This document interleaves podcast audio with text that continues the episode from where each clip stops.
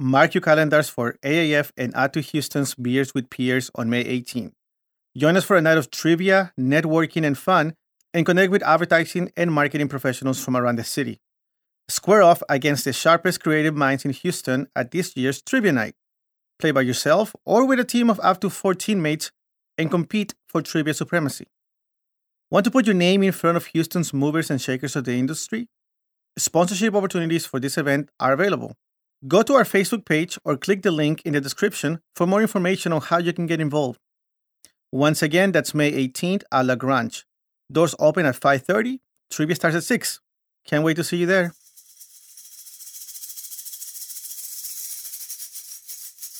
Hey everyone, this is Guido, one of the co-hosts of the Amigos podcast. We're off this week, but we wanted to leave you with a quick clip from one of our old episodes. We hope you enjoy it. I want to stay on topic of rejection. So we don't always get the job, but we don't know exactly why that is. You know, we the HR person or the talent acquisition person might not reach out and say it. They just might send a, you know, deny letter or something. If you even get one at Yeah. Oh. so is it appropriate for the applicants to send a follow-up email after being rejected asking what they could do differently during the next interview? 100%. I actually really appreciate those people. And for me, whenever I see those, it's just like, this tells me so much about this person, and say they didn't have enough experience or they were just lacking one thing, right?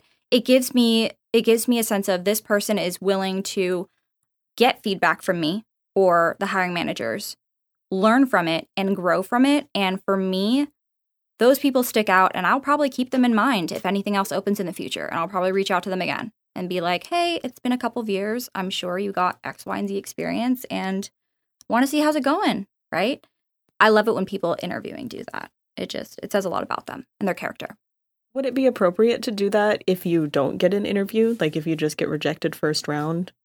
Mm, good question. I probably wouldn't expect a, a very in depth answer.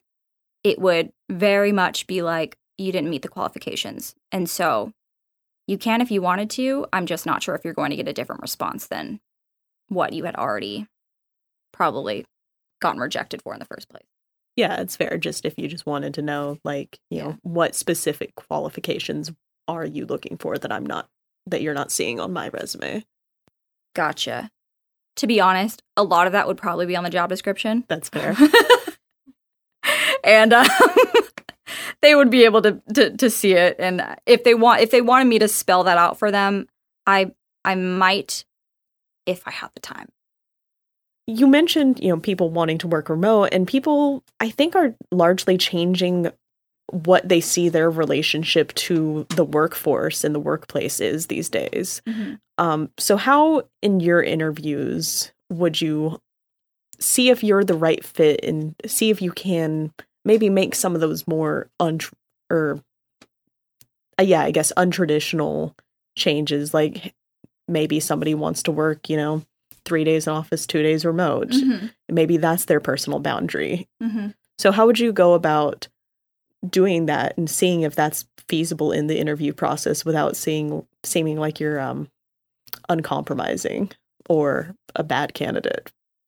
i would say whenever at least we're hiring that our company culture already is very much people centric and it's not just we really care about our people and we're willing to do all these things for them. Yes that is true but what makes up our company culture are the people right? And this is something that we share with people interviewing and and and anyone that really even applies should know this. And so whenever it does come to working remote and having everyone be used to it, we we get it. We understand. And we have we we do have a a hybrid work schedule. But I would just say I would just say ask in a way that's more of I know that the last couple of years has changed a lot of different companies' way styles, ways or styles of working what what do you envision for the future of your employees right is it more hybrid or are, are people more remote now i think that it, that gives more of a hey i'm curious as to what you guys are doing versus this is what i want and this is how i'd like to work right? And it helps you get your answer and really fashion the realistic idea of what you could possibly be signing up for if if you got hired on. So So just kind of get a feel on them and their plans and what they're looking at, you know, transitioning to. Yes, yeah, absolutely. I I think that and that could be one of the questions that you ask, right? Because it's very relatable right now. Who's not asking that question? Like, are you guys going back to the office?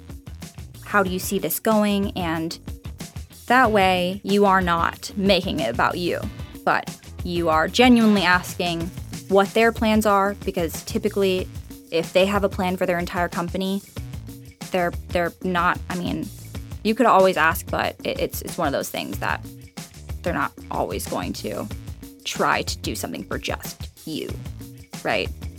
Especially if it's their culture. That's a great way to phrase that question, though. I like that a lot. Well, now I'll know. It's like whenever somebody asks that, it's like, what do you really want? just kidding. It's fine. You can ask. Hey, I hope you enjoyed that quick clip. Make sure to check out the full episode. And for more content like this, make sure you check out all of our past catalog. And come back next week where we'll be releasing a full episode with one of our awesome amigos. Hey everyone, before we leave, I wanted to remind you that our public service client this year, Palmer Drug Abuse Program, is having their annual Pedash Fun Run on Saturday, May 6th at 8 a.m. The run will take place in Bear Creek Park, and all the proceeds will go towards funding the great programs that they offer to young people dealing with substance abuse. Once again, that's Saturday, May 6th at 8 a.m. at Bear Creek Park. I will be there, Jacob will be there, and some of our other teammates will be there too. So we look forward to seeing you as well. Thank you for joining us today. The Ad 2 Houston Amigos podcast is produced at Radio Lounge.